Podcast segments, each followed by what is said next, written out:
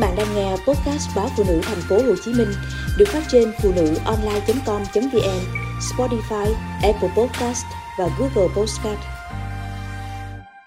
Trẻ mắc sỏi thận vì gia đình tùy tiện cho uống vitamin D.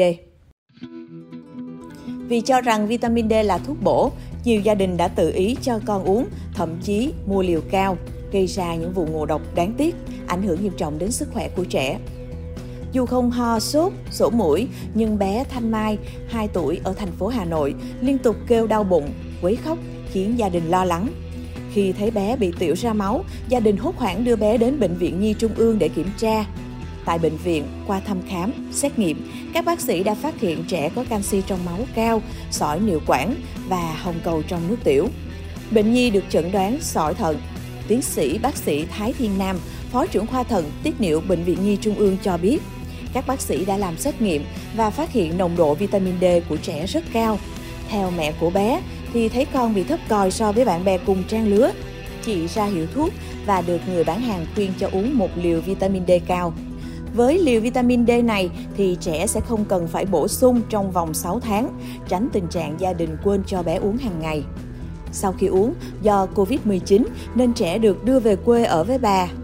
Nhìn cháu nhỏ bé, gầy gò, bà đã đưa cháu đi khám và bác sĩ kết luận trẻ bị còi xương nên được kê uống thêm một liều vitamin D cao nữa. Đây là nguyên nhân khiến trẻ rơi vào tình trạng dư thừa, ngộ độc vitamin D. Từ đó trẻ bị lắng động canxi ở các cơ quan và thận tạo ra sỏi thận. Mới đây, Bệnh viện Nhi Trung ương cũng tiếp nhận hai anh em ruột mới chỉ 26 tháng và 18 tháng bị ngộ độc vitamin D. Khoảng 2 tuần trước khi nhập viện, trẻ nôn, táo bón, đau bụng từng cơn nhưng không rõ nguyên nhân. Kết quả xét nghiệm cho thấy trẻ có nồng độ canxi trong máu cao, tăng canxi niệu.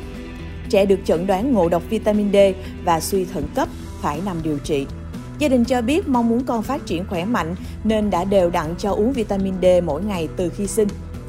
Thay vì uống liều lượng như quy định, trẻ lại uống trực tiếp tại lọ, không sử dụng dụng cụ đo đông thuốc.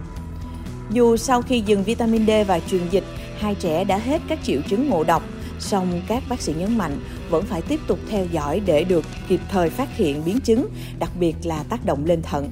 Theo các chuyên gia, vitamin D có vai trò quan trọng trong việc hình thành và phát triển xương chắc khỏe.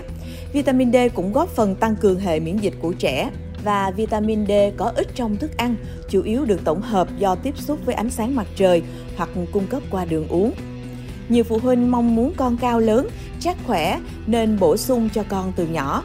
Tuy nhiên, việc tăng cường bổ sung vitamin D, sử dụng vitamin D liều cao kéo dài tiềm ẩn ngộ độc nếu không đúng chỉ dẫn về liều lượng của bác sĩ.